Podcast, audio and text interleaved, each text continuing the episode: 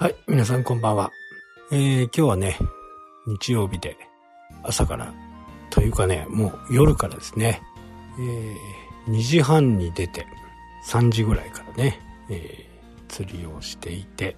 3時40、45分ぐらいかな。その時にね、桜マスというものをね、えー、今年ね、初めて釣りました。えー、あまり馴染みがない魚かもしれないんですけど、北海道ね、で釣りをする人たちはね、憧れのターゲットなんですね。で、この魚も、こう生態がね、すごく珍しくて、川で育って海に降りてきて、で、また川で登って産卵をして生涯を終えるというね、えー、鮭に似た生態を持っているんですけど、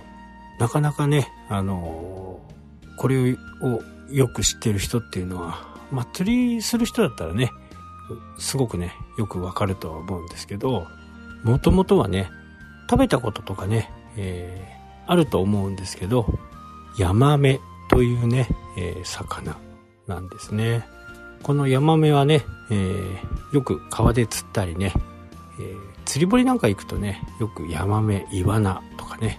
あると思うんですよ。ニジマスとかもあるのかな。そのね、えー、うちのヤマメという魚、川でずっと生活しているうちにはね、えー、20センチから25センチぐらいまでしか大きくならないんですけど、海に降りるヤマメはね、えー、最、まあ大体60センチぐらいになるんですね。すごく大きくなると。で、川に残っている魚もいるんですね。その川に残っているのは、ほとんどオスのヤマメなんですね。えー、まあ自然の摂理というものはね、すごくこう、神秘的だと。まあ、川にいるとね、えー、どんどん繁殖していけば、それだけ餌がなくなりますよね。で、とても縄張り意識が強い魚なので、そこに住み着こうと思うと他の魚が来たらね、その縄張りを守ると。結局は強い魚が残ると。強いヤマメが残ると。メスはほとんど海に行きます。海に行っていっぱい栄養をとって、そして産卵のためにまた母船に帰ってくる。母の川、母船と言いますね。えー、これをね、航海型、下るっていうかね、昇降のね、えー、昇降機とかエレベーターのね、昇降の、えー、昇、ね、ね、こう。それがね、あの降りる海型、昇降型とね、えー、言います。で4月からね、6月の頃、今頃ですね、ちょうど。その時に、えー、母船に帰るんですね。母船に帰って秋まで川で過ごして、そうして産卵をすると。なので、あの、北海道は、ほとんどの川でね、えー、このマス、桜マスとかね、えー、マス系は、鮭、マスはね、すべて禁漁という形になっています。まあ、魚を守っていこうというね、意識の表れかと思います。海はね、えー、加工規制っていうものがあるところとないところがあります。河口から何メーター、えー、は釣ってはダメですよというふうなね、ルールがあります。まあそういったルールを守らないでね、えー、釣っている人とかも結構いるんですけどね、多分知らないんですね。で、こっからね、ちょっとビジネスの話なんですけど、そのね、ルールを知らないではね、済まされないことが多いんですね。知らなかった。ね、そうなると、世間で言うね、俗に言う、警察はいらないという風になってしまいますよね。なので、えー、知らないことはね、非常に損をするという形になります。その時、まあ、川で釣っててね、えー、まあ、あの、加工規制が入っているところで釣っているのが見つかって、えー、その時にね、釣れなくて、釣れないと、別に、あの罰則規制はないんですけどね。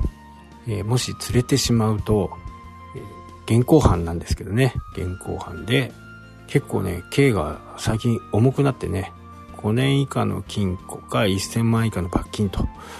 いう形でね、えー、法律が強化されました。なのでね、知らなかったから、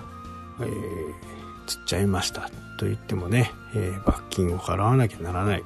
まあね、あの話を聞いていけば、禁錮刑はないとは思いますけど、罰金はね、大体あるかなと。この間話したね、スピード違反と同じです。大抵40キロのところでね、えー、測定をやってたりすると、えー、そこを何キロかわかりますかというふうにね、大体警察の方が聞きます。えー、で、いや、60キロですと。ね、40キロは知らなかった。で、それじゃあね、済まされないわけですよね。罰金刑、ね、いう形。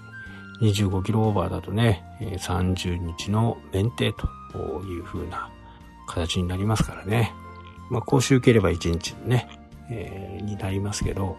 これね、知らなかったっていうのは、本当にね、えー、十分気をつけなければならないですね。最近だとね、えー、ウェブの世界でも、プライバシーポリシーがない、えー、メルマガの返信の URL がない。まあ、厳密に言うとね、えー、これは法律違反とメルマガの場合は法律違反ですね。プライバシーポリシーがないから法律違反になるかっていうと、それはちょっとね、えー、調べてないからわからないですけど、まあ、Google はそういうプライバシーポリシーがないサイトっていうのはダメだよというふうにね、言ってますんで、そこにはね、あの、まあ、法律違反ということは多分ないとは思うんですけど、まあそういったものはね、えー、しっかり前もって準備をしてね、えよく調べて、えよくあるのがね、えサイトを作ってもらって、それは全然知らなかったからっていう風なね、え言い訳をすると思うんですけど、結果的にじゃあその人のサイトですか？